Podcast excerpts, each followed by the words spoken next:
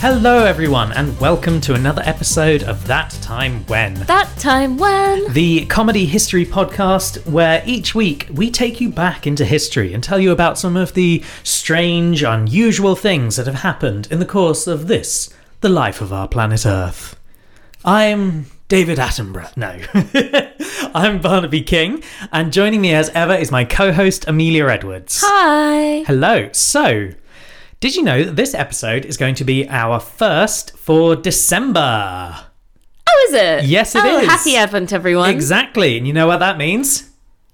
It's Christmas soon. it is. Yes. So soon. and when we get to this time of year, one's mind goes back to that most marvelous of tales, truly one of the greatest stories of this or of any age, really. I'm talking, of course, about The Muppets Christmas Carol. I mean, okay, it is a good film. It is good. It is, Surprisingly accurate. yes, uh, one of the best Christmas films, uh, even if Michael Caine, bless him, He can't sing. cannot sing. He tries his best, and bless him for it, but yeah, he really can't sing. God bless us, everyone, including Michael Caine, who cannot sing. But it's a great film, and the reason I bring it up is because of Michael Caine's character. okay. One of the most famous characters in English literature, Ebenezer Scrooge. Yes, I am Scrooge. I like my money. Yes. He is as cold and solitary as an oyster, as hard and sharp as flint. Indeed, you're actually teaching students about Christmas Carol, aren't you? No, I don't teach children about Christmas Carol. you not? Oh. No, because I that we do that at GCSE, E, and I don't teach GCSE, E, but I do mark them. I was going to say, I've seen you marking stuff about Christmas Carol. Yeah, I don't teach it though. I Oh, just fair mark it. enough. Well, either way, like you're involved with it. I, I'm involved. With, I'm, I'm annually involved Hmm. with a Christmas Carol. So, you know a fair deal about Ebenezer Scrooge. I do. I'm but gonna- one thing, he's middle aged. He's not old. Did you know that? uh, I didn't actually know. No, I think it's because like you get the picture of, of him like white haired and Mm. He's always grizzled very, and- v- very grizzly. But no, no, he's he's not that old. yeah. Well, I wanted to talk about a real life American version of Ebenezer Scrooge. Trump.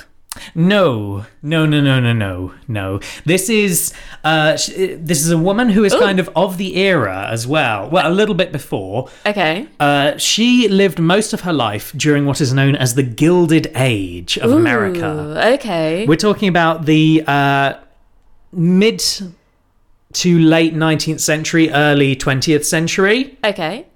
um, it sort of goes up and down a bit. There's no real official sort of date for the Gilded Age because it's kind of a made up term. I mean, they all are. But I mean, yes, sure. true, but this was, I, I think some people think of it more so than others because during this period, during the 19th century, there was a great boom in America's wealth.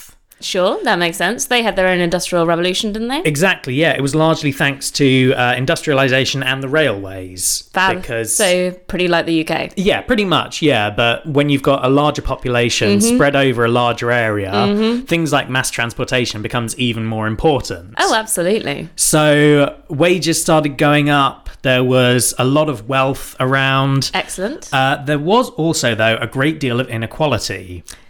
And- well, colour me surprised. Well, yes, obviously. And this is the reason that it's termed the Gilded Age. It was a term uh, invented by Mark, T- well, partly by Mark Twain. What a who, babe. yes, and as we know, he has a dim view of pretty much everything. Yes. And I so, don't know anything he actually liked. No. So he saw this as a gilded age. So it's like it's not a golden age, it just has a veneer of gold. But lovely. underneath there's a lot of crap. Okay, so we're definitely going with um, Charles Dickens style wealth inequality. Exactly, Like yeah. you get the super rich, and then you get pretty much everyone else is starving and living lives of criminality and filth. Yeah, and this was also a time where there was quite a lot of immigration to America Oh, of happening course. because you know people were after them good factory jobs and things like that, which Mm-hmm. meant that there were a lot of people who came in and then were treated awfully and didn't really get anywhere and yeah Yeah. yeah, it's all Yeah. very sad but we're going to ignore them and we're going Okay. to talk about the rich people Okay, good. Thank goodness, because for a moment there, I thought we were going to have to talk about the fact that you know, even in those days, even Irish people and Italian people were discriminated against. Like you've you've really Like you got to discriminate against pretty much anyone you want. Yeah, no, we're actually going to talk about someone who benefited quite a bit from this society. Thank God. Okay. Yes, this is a woman who uh, she was born in 1834. Uh, her name was Henrietta Howard Robinson, and she is known as being one of the wealthiest women in history. How come I haven't heard of her? Well, there are many reasons for that, but let's let's start off at the beginning of her life. Like I Okay. say, born in 1834, and like most rich people or people who became fabulously wealthy later on, she was born to a rich family. Oh, of course, yeah, yeah, yeah. absolutely. When you get those people who are like, ah, such and such was a self-starter or self-made man or anything like that, it always turns out that there was a huge loan given to them by their parents somewhere in their history. Absolutely. Or at the very least, they received the very best education and were able to interact with the other most wealthy people. Absolutely. Like, or their mum knew somebody from playing tennis with them who Mm. got them a job. That was a deliberate dig at one of our friends, and I apologize. oh, I hadn't even thought of that, but yes, it was. he doesn't listen to this show. no, no, almost certainly not. But if you are, hello. Um, well, their family, uh, well, her, her parents made money both in the same industry, basically. Okay. Which was whaling, Oh my God. which was very big at the time. I mean, it was. You got to get them corsets from somewhere. Well, and, that oil um, lamp. And the oil. It was the oil in particular. Um, her father had his own whaling business, Mm-hmm. and her mother was heiress to another massive whaling company. For a moment there, I was really hoping you were like, and her mother worked on one of his ships, and No. then they met, and it was like in Herman Melville's Moby Dick, they were like rubbing the oil together, and it was all very sensual. no, it's Moby Dick is a really weird book. Please go read it, like all of it. It's not what you think. Yes, I know a lot about your opinions about Moby Dick. I was so tired. yes, uh, we Amelia, Amelia finished reading it on a plane back. f- That was Barcelona, wasn't it? It was. Yeah, we went on holiday to Barcelona many, many years ago, and she finished reading it on the plane back. She was very tired and kept laughing because his name's Moby Dick and he's a sperm whale. His name's Moby Dick, and he's a sperm whale. Why Yeah. does no one make that joke? I think it's just low hanging fruit. But people make so many low hanging fruit jokes Yeah, about Moby that's true. Dick. They don't point out he's a sperm whale. Yes. well, either way, there's a lot of money in this family anyway. Yeah. And it would be incredibly unlikely that her mother would work on a whaling ship because it seems that her mother and her mother's sister were both very sickly individuals. Okay.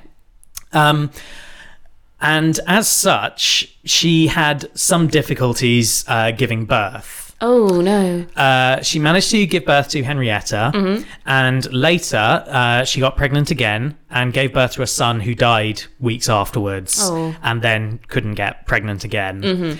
And this was a bit of a problem because Henrietta's father really wanted a son to, you know, You gotta have continue a the wet. business. You gotta have an heir to continue your whaling business. exactly, yeah. So he was kind of pissed off, and oh no. she uh, she being the mother was pretty depressed well, yes. so they both kind of decided or most likely i think he decided that he didn't really fancy raising hetty Okay. uh, as she was as she would later be known and so sent her off to live with her grandfather and aunt okay. who was the older sister um, but as i say was quite sickly right. uh, she had a private tutor because you know wealthy enough to do that Of course. and was known to excel in mathematics and in reading. Uh, Nice. She would read the financial papers out loud to her grandfather and later on her father because they also were a family who were known to have very poor eyesight on the men's side, it seems. Okay. So they might have had trouble with, you know, the smaller print. Right. But Hetty, who's very good at reading, would Mm-hmm. read it out loud to them. And this is kind of the start of her just immersion into the world of finance. okay. Hetty was pretty thrifty even in childhood. Uh, she would receive like small amounts of money for good behavior. Okay. We're talking like nickels and dimes sort Yeah, of yeah. thing. And she saved them up and at the age of eight opened a bank account. That's that's pretty cool. That's pretty Yeah. cool. So she's got her um what is it like nationwide saver account going on. exactly. Yep. Yeah. Yeah. So early on, you know, signs of someone who is going to be thrifty and pretty financially savvy. Sure. And her grandfather recognized this and he would take her on trips to the docks to oversee, not for anything dodgy. No one ever goes on trips to the docks for a good reason. Well, I mean, technically this was because he's in whaling. I mean- so they would go and visit his like operations, and she Okay. would see firsthand how the business was run. And other businesses, if you know what I mean. Well, yeah. Later on, uh, Hetty was known for having a pretty foul mouth, Oh. and some people suspect this is because she learned language from the sailors Yeah, on the docks. That would make a lot of sense, yes. which I just think is great. Mm-hmm. I mean, if you are the heiress to two whaling fortunes, you've got to swear like a sailor. It's just part of the whole chic. I mean, I feel like you've got to do that and also wander around with a harpoon. Like, that's how you get rid of your enemies. yeah. Well, her father actually started taking an interest in her at this point. Oh my god, I don't like her father. No, her father seems like a dick. um, he- He's like, ugh, a girl. Oh wait, she's acting in boyish Mm, ways. spoilers, he gets a bit better, but remains a dick for Okay. most of the time. Cool, cool. Um, so, like I said, he kind of notices, oh, she's actually interested in this stuff and she's actually quite good at it. Yeah. So he starts becoming a bit more involved in his daughter's life. and Fine. and by the age of 13, Hetty was actually working as one of the main accountants in her father's firm. She was like involved in sort of the highest levels of finance in it. Okay, Jesus, that is a lot of pressure to put on a child. It actually seemed to rise to the challenge. I mean, I'm sure, but you know, as as a teacher of young minds, Mm. I have a strong belief that pe- that kids shouldn't be too exposed to their parents' finances at a young age. I think it stresses them out a lot more than they need to. I suppose so. I don't know if this sort of plays into it as well, but the family they had some quite strong familial traditions based largely around the fact that Hetty's family were Quakers. really? Yes. Okay. So I think they had quite this sort of strong familial bond which meant that you know they wanted her at an early age to be involved with the family and the Okay. family business. Not so much that they'd want her to stay in the same house as her parents, but Well, no. Um, she was known to have some uh, quite strong temper tantrums. I mean, I'm not surprised. No, I'm not surprised either. But her aunt, who for a while seemed to basically be her surrogate mother, basically gave up on her because she was too sick and weak to Yeah. deal with this really angry child. Oh my god. I mean, yeah, you've got to feel sorry for her, but at the same time, she is like, you know, massively achieving stuff. Like, Yeah. I'm I'm not saying it's good. No, Let, let me no, just let me just okay. like get ahead of it there. I'm not saying any of this behavior is good. I think it produced a very interesting person. Yeah. I don't think it's a model of parental behavior. No. Oh. Oh. You're right. Yeah. No. Like, should we? Should we? Should we move on a bit? Should we get to get to bits where we're not talking about her, ter- like terribly upsetting childhood? Yeah. Okay, that's fine. Let's go on to a bit nicer. So in 1860 her mother died. Great. That is actually the next bit in my yeah, I know notes. it was. Uh, In 1860, her mother died and she left no will. So Okay. the majority of her mother's estate, which was worth uh, at the time about $100,000, dollars Mm-hmm. went to Hetty's father. sure. She did, though, leave a house worth $8,000 to Hetty, and I looked it up. That house would have been worth about a quarter of a million dollars today. All right. So she's not like, she's not poor by any means. She's got property Got a house. Oh, already. All right. How old is she? Uh, at this point, she is 26. All right. Not bad. Okay. So Yeah. she gets a house about the time that I get a house. That's not quarter of a million dollars. Yes. yeah. Um, I think this was because prior to this, I think she was still living with her grandfather. Yeah. Or like living in that house, I think with her aunt. I don't know when her grandfather died. Um, anyway. Yeah. Yeah. Yeah. But she moves out. She's Yeah. she's a um. Where is she living? New York. Yes. She's a New York City gal. Yep. out to make it on her own with only her massive, massive inheritance to I back her know. How is she possibly going to survive? up. Then she gets a job in a coffee shop because they always do. Well, no, because the family business was still doing really well. It Okay. seems that I think this this kind of encouragement of thrift, which partly comes from the Quaker upbringing, is also a bit of a family trait in terms of their like financial savvy as well. Because her father actually sold his whaling firm just at the point where whaling oil prices were starting to dip. Ooh, And what happened shortly thereafter was they crashed. Yeah. But he got out at just the right time and then heavily invested in cargo shipping. And so he got ahead of that crash. well done, Hetty's father. Yeah. Even if he is a complete arsehole. Yeah. He also invested in government bonds, uh, which wasn't something that many people were doing at the time. Uh, this is a sort of behavior that Hetty later on definitely goes pretty all in on. Yeah. Um, we'll talk about Civil War bonds later on. Nice, nice. Now, her father did basically go, you know what, you may not be a son, but you're you're going to be a bit of an heir, so I need you to marry. You may not be a son, but you've been my main accountant for the last 13 years. Daughter, can I afford to marry you off? Check the accounting books. Oh my gosh, imagine. Yeah. All right. So, her father wanted her to marry. Mm-hmm. I think she was a bit ambivalent about this, to be honest. Okay. Um, there are stories, and uh, it is hard to verify them exactly. But these are some of the stories that come ar- about around this idea of her father wanting her to marry. He bought her a ton of really fancy dresses so that she could go to like balls and that and attract the eye of a worthy suitor.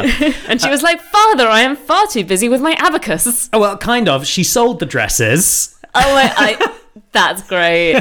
That is some baller moves right there. yep, uh, and reinvested the money. Of course she did. She was also um, so after she was privately educated, she did go to sc- to like proper schooling from age ten onwards, Okay. and she was kind of she went to schools that taught her how to be a young lady. Oh, She was- finishing school. Yes, she went to finishing school, Like she in Enola was- Holmes. Oh, God, yeah. So she would have been taught how to balance books on her Yes.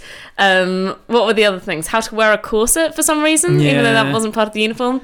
And how to be just ladylike. Let's Like, let's not just shit on a pretty bad film. it was a myth film. It I was a just didn't myth really film. know what a finishing school was. Yeah, yeah. I don't know. I always find like a, a good like a proper bad film is more entertaining than a mer film. Yes, it is. Anyway, anyway, so she did go to this school. So she did like this was a life that she was kind of expecting to be this sort of debutante. Of course.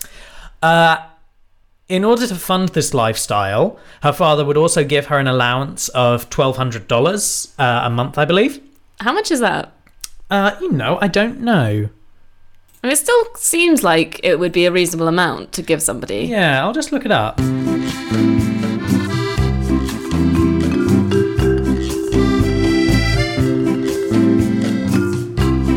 Okay, having looked it up, I don't think this could be a monthly allowance because adjusting for inflation, $1,200 in 1854 uh, is worth about $37,000 today. What would you even do with that? Yeah, so I think that was probably a bulk allowance uh, given to her for, you know, just funding this whole looking for a husband lifestyle. I guess so. Of She banked a thousand of those dollars course you did. and instructed a maid to spend the remaining $200 on bargains so that she could still, you know, leave a good impression but didn't have to spend a load of money doing it. That's brilliant. And I Yeah. also like the fact she didn't go dress shopping herself. Yeah. I mean, she possibly did. It's hard to tell. It seems like she was a woman who very much did things for herself. Uh, there are stories later on which we'll talk about which involve her traveling many, many miles on public transport and like doing journeys that were considered dangerous for a woman at the time. Yeah. Uh, alone Great. in order to like pick up a check. Sure. I mean, but it does sound like she's maybe not super keen on this whole getting married thing. Like she's like, ah, well, I suppose. Yeah, so that would maybe make maybe when sense. it's something that she's not really that involved in, she's like, okay, so I'm just gonna bank this check and then tell my maid to go look for some bargain dresses. Yeah, that that would actually make a lot of sense Mm. because this whole period of looking for a husband did not bear fruit. No. Uh, she did not find a husband. I guess she's like turning up to parties, but you know, standing around, like seeing if there's anyone she can talk to about finances. or seeing if there's any sort of savings she could make from the party somehow. I Of don't know. course. Maybe she's searching for coins on the floor or something. well, she didn't manage to get a husband before her father died. okay. And her father, like I said, he got he got better. Mm-hmm. Like he sent her away early on and was a bit shitty, but he got better when he recognized that you know she had worth. but then he goes back to being a dick because he clearly didn't trust her to fully run the business. Okay. So her inheritance was kept in trust. Right. Yeah. Okay. So her aunt received the sort of lion's share of the actual available money. Okay. Um, Interesting. Yeah. But her aunt, being a sickly woman, actually died shortly thereafter as well. Well, yes. yeah. For a moment, I thought you were going to be like, but she went and had tant- tamper tan- temper tantrums at her. and Well, no. I mean, something did happen. We'll get to that very shortly. Um, she did inherit a quite a quite a sum of money. Uh, it looks like she had about seven and a half million dollars, cool, cool. but that was kept in trust as well. Yes. So she didn't really have much access to it. But then Hetty produced a letter, which purported to be an earlier will that made her, Hetty, the sole heir and to discount any future wills.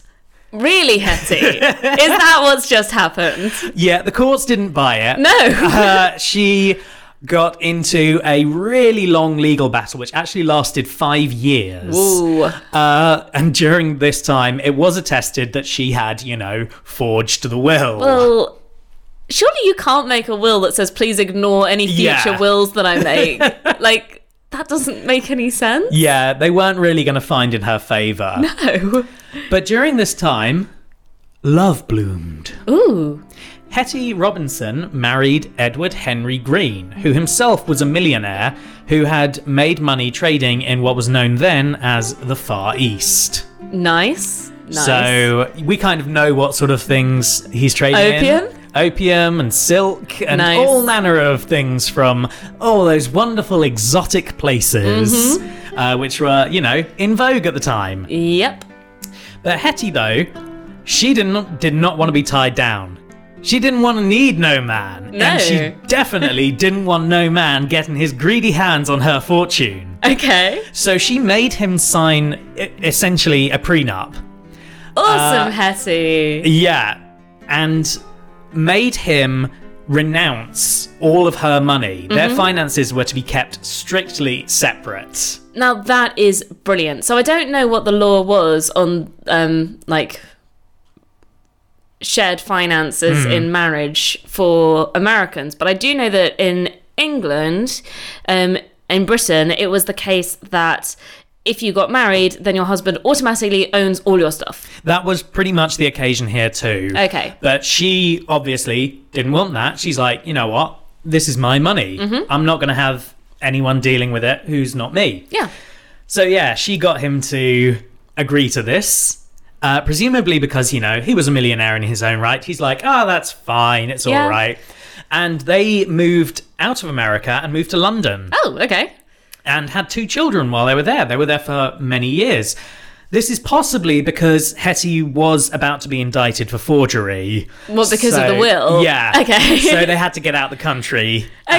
uh, or she would face some pretty bad criminal charges. I mean, that's like that's so romantic. Imagine, imagine marrying somebody at the time and being like, "I know that you're a multimillionaire, but Hmm. I'm a millionaire too, so I don't mind if you keep all of your own money, Yeah. even though I could probably marry a different millionaire lady and have even more cash. Yeah. And also, yes, you need to flee the country. That's fine. We'll flee the country. We'll go to London. We'll have two children and they'll be brought up with Cockney accents. I get the feeling that he wanted to move to London, and she was just like, "Oh, good, that gets me off the hook."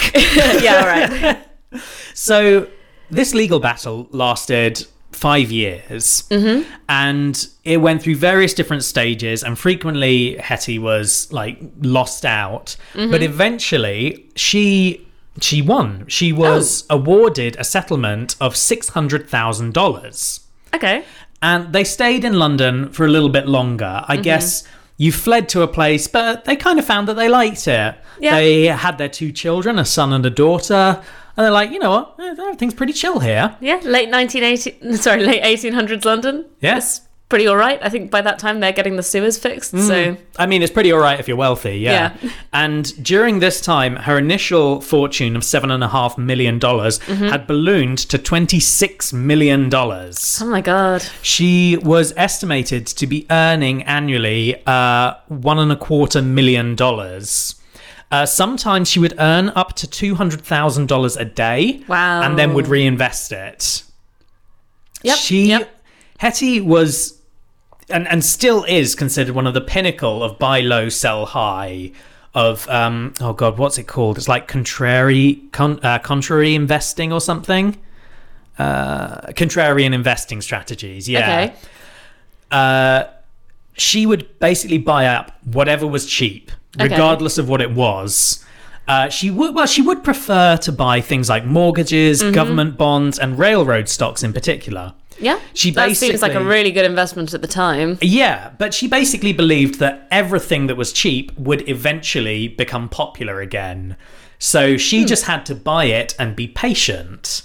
I guess if you've already got that much money, Yeah. then if you want to buy a load of cheap stuff, Mm. then it's not really a risk. Like either you've only spent a very little amount Mm. or it's going to get big. I think this is her principle. Basically, as long as some of them work out, it would cover any that didn't. Yeah. And her belief would definitely be that, you know, they would have their time anyway and they would cover other cheap buys. And this was a really effective method of growing your finances.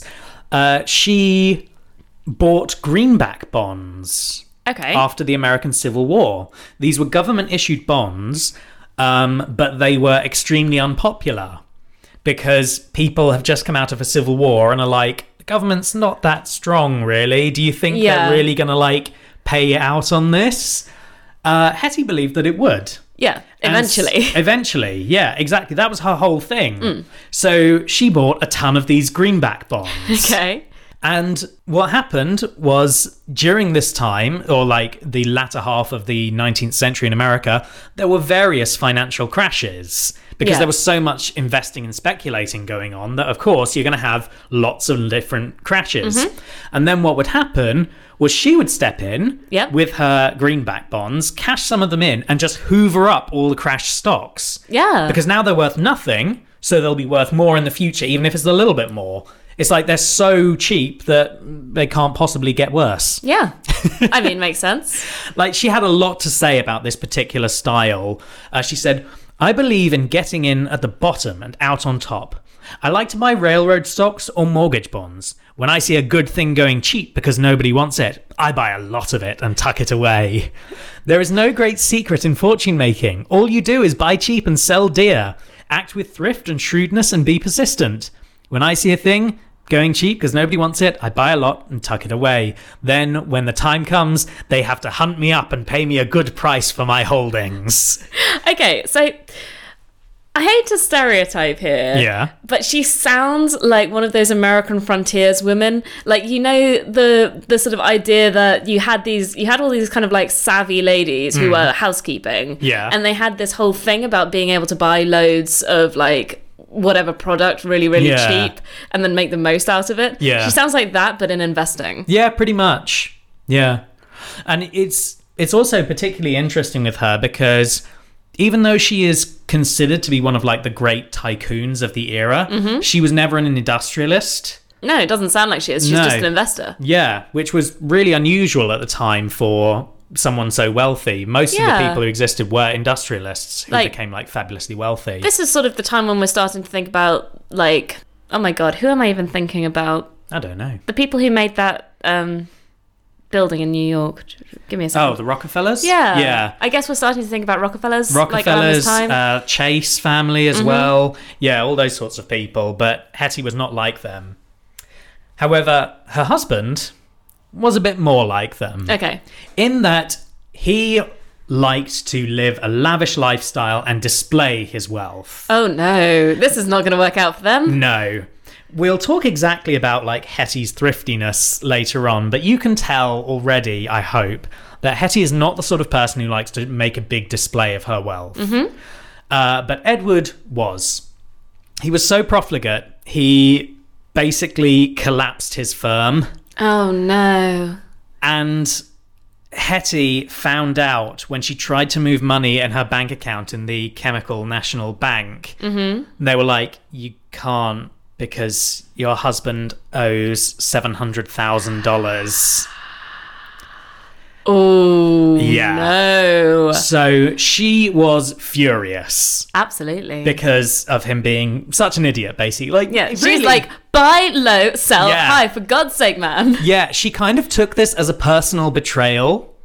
Okay. Um, yeah, I feel like a lot of her her identity is bound up with Yeah, investments. so- Absolutely. So she did bail him out, Mm-hmm. and she did actually remain married to him. There was some question that they might divorce, but instead they just sort of separated. Yeah. So legally they were still married, but they didn't live together, and it took her a really long time to get over this betrayal. She did not forgive and forget. I mean, okay, so part of me is like, that's really sad that they fall apart like that over just money. But then part of me is like, it's seven, what was it? Seven hundred thousand. Seven hundred thousand dollars. Yeah. I mean, that's a lot to get over, actually. Yeah. Granted, she's got tons, but you know, Yeah. No, that that is more than she was happy with. yeah. Uh, I mean, I guess you'd also be worried in case he did it again. Yeah. You don't want to get into that kind of weird spiral. I think this was part of the thing. I think she kind of saw it as a great betrayal of everything she believed in Mm. and she thought, yeah, if he's done it once, what's going to stop him doing it again? Mm. So now at this point, as a woman by herself, she becomes kind of an infamous figure and she earns the title the Witch of Wall Street. which I love because it sounds like a prequel to The Wolf of Wall Street. yes, Like, right? Surely the Witch of Wall Street is the one who curses the Wolf of Wall Street, thus t- transforming him into a wolf. Yes. We oh need my to- god, yes. We need to make this into like a, tr- a Halloween trilogy. So you got the Witch of Wall Street, the Wolf of Wall Street, and the I'm not sure what else would it have to be. The Witch of Wall Street, The Wolf of Wall Street, and oh, I don't know. Does it have to be another W? Is it the Warlock of Wall Street, or I is feel it? that's too close to witch. it is. The witch, the wolf, and the wardrobe. Surely then it would be the Wolf, the Witch, and the Wardrobe. Yes. And then you finally go through the Wardrobe of Wall Street into a magical just- land that's all stocks, I was gonna say you just end up on the stock market floor. but it's just like a looping thing. You Yeah. find the Wall Street Wardrobe, you go through it, and you find yourself downstairs again. You're like, oh, yeah. So she was partly known as the Witch of Wall Street, not only for her like seeming magical abilities to predict what's gonna be uh, valuable, which really I think is just down Mm-hmm. It- to it's a literally crapshoot. just it's statistics, isn't it? That's all pretty she's much. doing. Yeah, law of large numbers sort of thing. Yeah. um, but she would also known to dress in quite cheap clothing. She was said to only ever own one or two dresses at a time. Wow. And she would only buy a new one when an old one fell apart. oh my god. She would tell her maids only to wash the edges of a dress where it was visibly dirty in order to save money on hot water and soap. That's pretty standard for the poorer Victorian times though. Yeah, uh, but the thing is, she, this was the thing. She was acting like she was incredibly poor. Yeah. Uh, her diet was mostly cheap pies that cost about 15 cents each. And it was suggested that she would eat oatmeal, so porridge, uh, which was heated on a radiator. Oh my god. yeah. There- okay, you may be right in her whole Scrooginess thing. Well, I'll, I'll, I'll tell you some more of these stories and then we'll, we'll go on to some discussion about this. okay. Uh, she was said to have searched for half a night in her old carriage because she had misplaced a stamp worth two cents. Rather than renting an office uh, in order to conduct her finances, she managed to persuade the manager of the Chemical National Bank to give her a back room to use as an office because she had $31 million in the bank and they were pretty pretty invested in you know, Yeah. keeping her happy. Most infamously, however, her son had suffered an injury to his leg when he was quite young. And it was said that she was so cheap that she refused to pay doctor's bills and he eventually had to have the leg amputated. Oh my god. Yeah.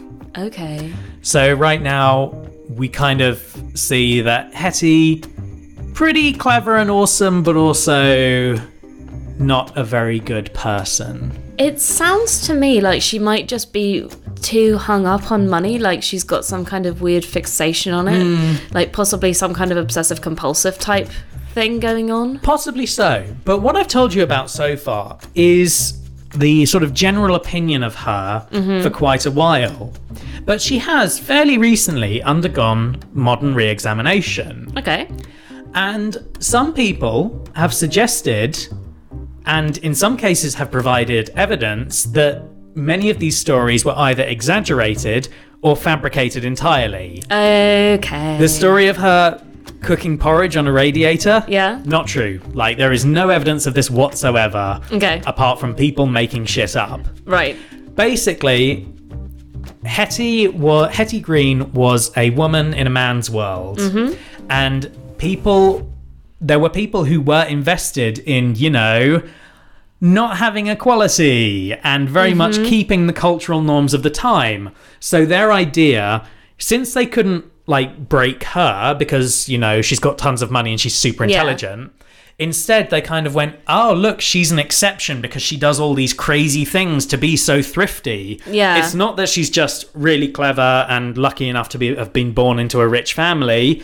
It's because she's she's a thrifty miser Okay. who won't even pay to treat her son, who let's face it, at the time we're thinking about here, doctoring was not great.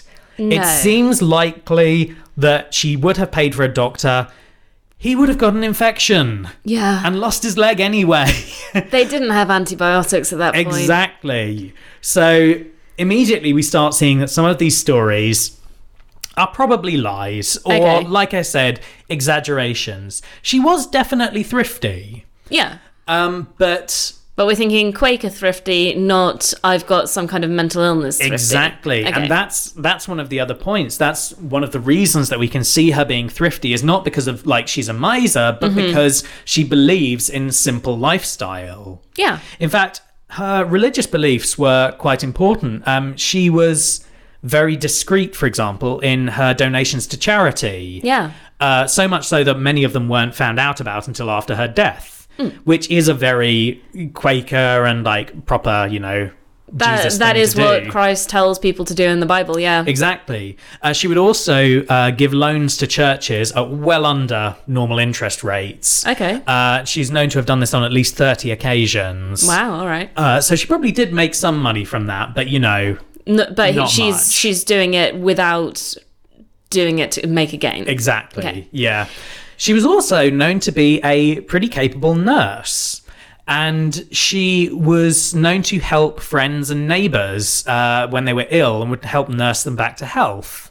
okay. And this is particularly important because she, at this point, lived in really cheap housing. yeah. So she would have lived in quite poor areas. And not only that, she moved around a lot, Mm-hmm. basically to evade property taxes. but. But this does mean that she sees like a huge slice of life Yeah, in the poorer okay. sections of society and did actually like help them out. Not enough to, you know, give them a great deal of money, but No, but she is actually doing stuff about it. yeah. All right. I kind of feel like she's very aware of her privilege.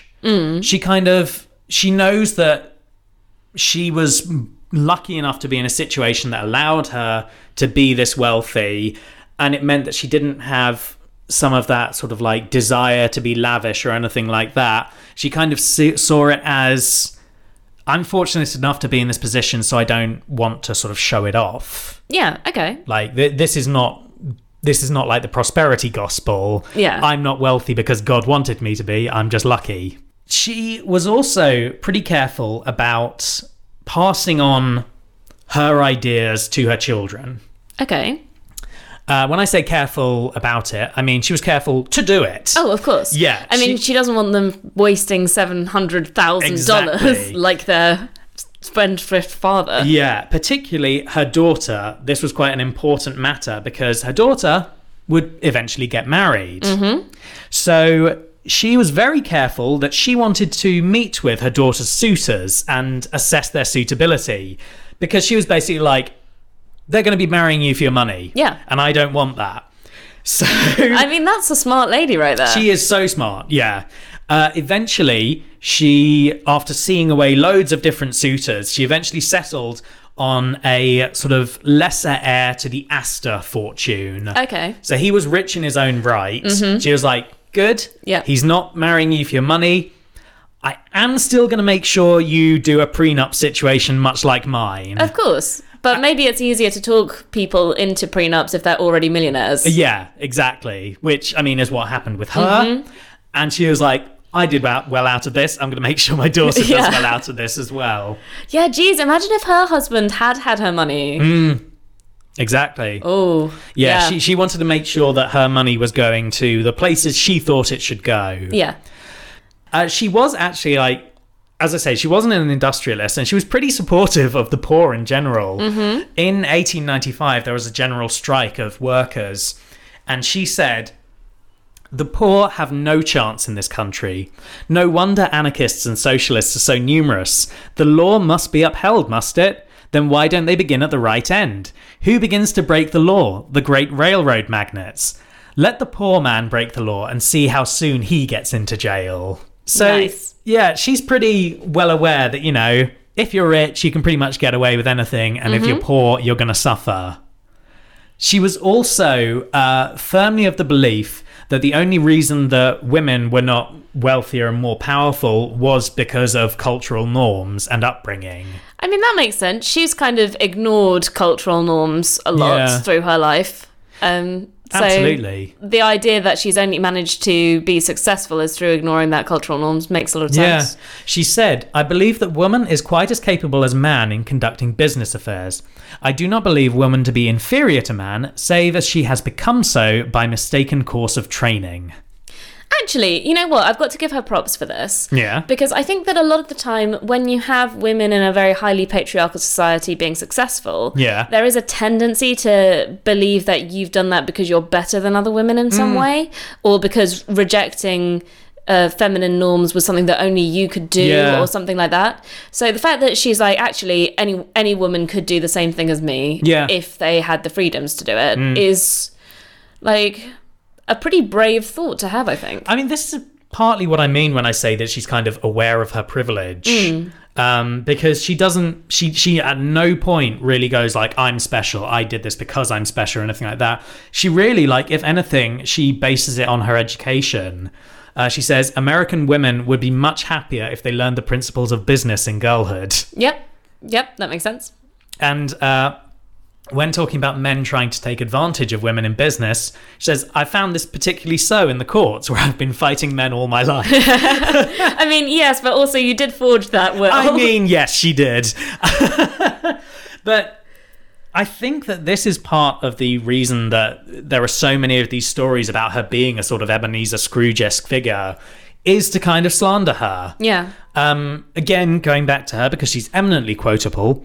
Just because I dress plainly and do not spend a fortune on my gowns, they say I am cranky or insane. Hmm. And yeah, I mean, we see evidence of this pretty much everywhere. Yeah, I think it'd be really interesting to compare her to some of the big, uh, like, Hmm. Quaker industrialists. Um, because I'm pretty sure, like, for example, Roundtree, Yeah. he was really, really interested in the lives of the poor. He's actually one of the reasons why we know as much as we do about Victorian poor Yeah. in England because he did a census on it to Oh, find out right. about it. Yeah. um, like he was really involved, and he took that to um, Parliament and Hmm. argued for the poor and things like that.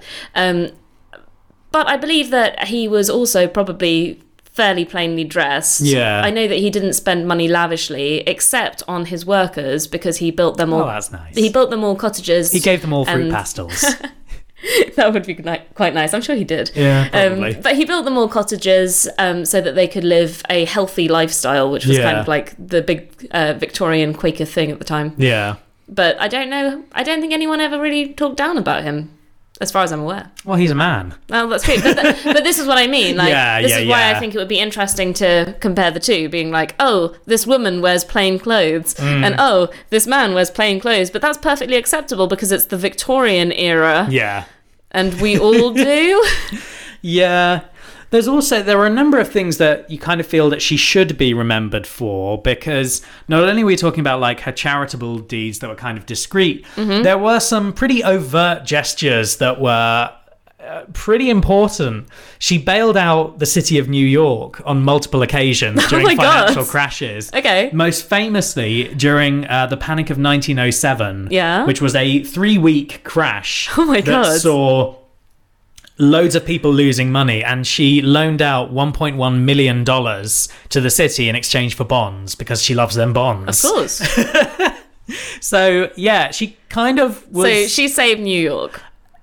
She helped yeah, save New yes, she helped save New York. York. Okay, cool. So, cool, cool. you know, So she's a Marvel Cinematic Universe hero. yeah, pretty much. Wearing a plain black dress. Oh my god, I so want that now. Don't we want that? I want like a superhero in the Marvel universe who just like wears a black dress. Yeah. And like it's really cheap. Yeah. she lives in a rented apartment. she moves around a lot to avoid taxes. It's like, is it to keep your identity secret? No. No. It's to keep the tax man off my filthy lucre. Oh dear.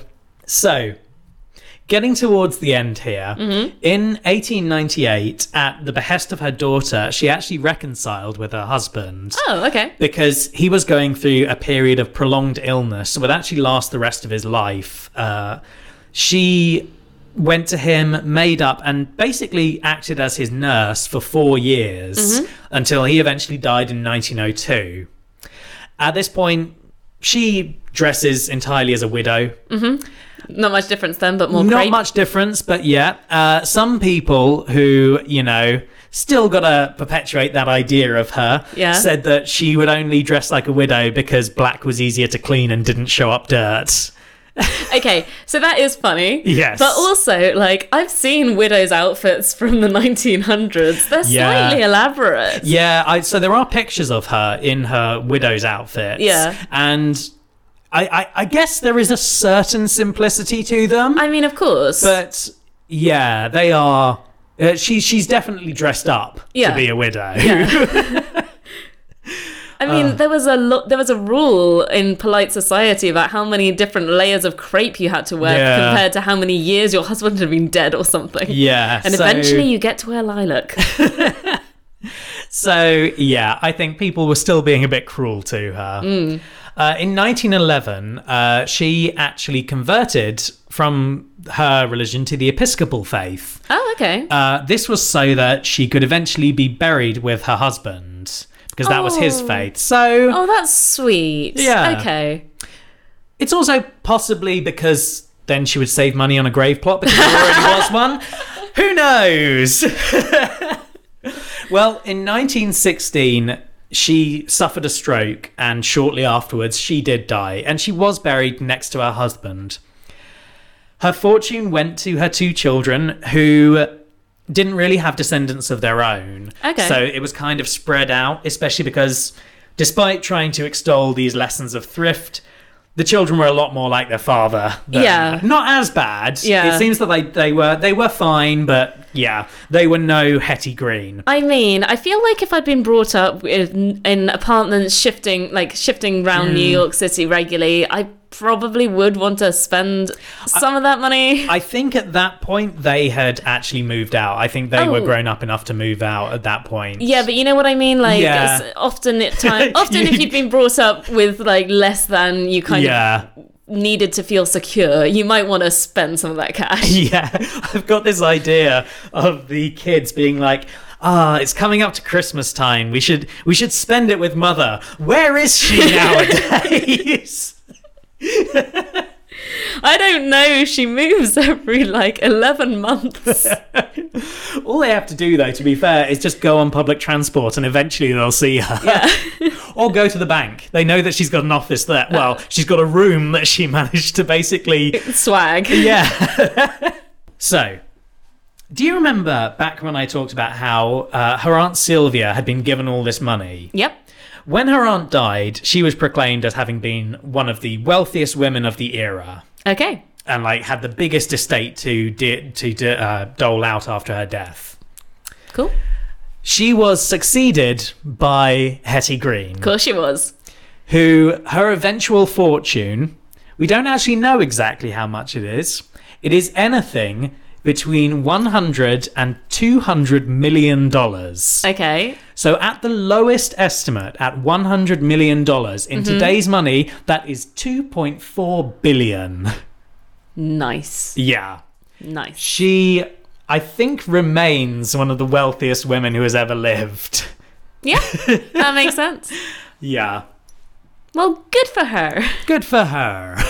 I, I think she's cool. I, I kind of like. I started off reading about this, just sort of reading that, you know, she was this Ebenezer Scrooge figure Mm-hmm. who wore these plain clothes and was really horrible. There are stories about how she had a stroke because she was arguing with her servant about the price of skimmed milk. I love the detail that it's skimmed milk. I, Ah, yes, absolutely. Because of course she'd only drink skimmed milk Exactly. because the cream's too expensive. But the thing is that I think I think the people who sort of do this modern re-examination of her, I think are absolutely correct. I think there is a lot to be looked at to kind of go, how much of this is true and how much of this is just a thrifty woman who went against what people expected, and so you know, people wanted to destroy her. Mm-hmm. I mean. That's not exactly a mentality that has gone away nowadays. no, like you definitely you definitely still have the thing where if a woman gets high up in politics, Yeah. you're going to find a way to mock her for doing the same things that male politicians do. Mm. Yeah. Now fair enough, people do also mock male politicians, Yeah. but one feels that there is a tendency to have a go at female politicians Hmm. for doing the same things that men, male politicians get away with. Exactly. Same way any female celebrity does something that's slightly shocking, Yeah. a man can get away with that. Absolutely. Like what's the new one? Kanye West and who's that who's that female pop star who's having a bad time? Oh, Uh, Azalea Banks, is that it? could be. It could either be Azalea Banks or Iggy Azalea. It's one of the Azaleas anyways. Yeah. Um but Is this about the bipolar thing? Yes. Yeah, I think that is Azalea Banks. okay. I mean, I, I don't really know that much about either of them, No. um, so I can't really comment. But yeah, I, I, I, I kind of know what you're talking about. yeah, like if let's face it, if you're a man, you're more likely to be forgiven for something. Yeah.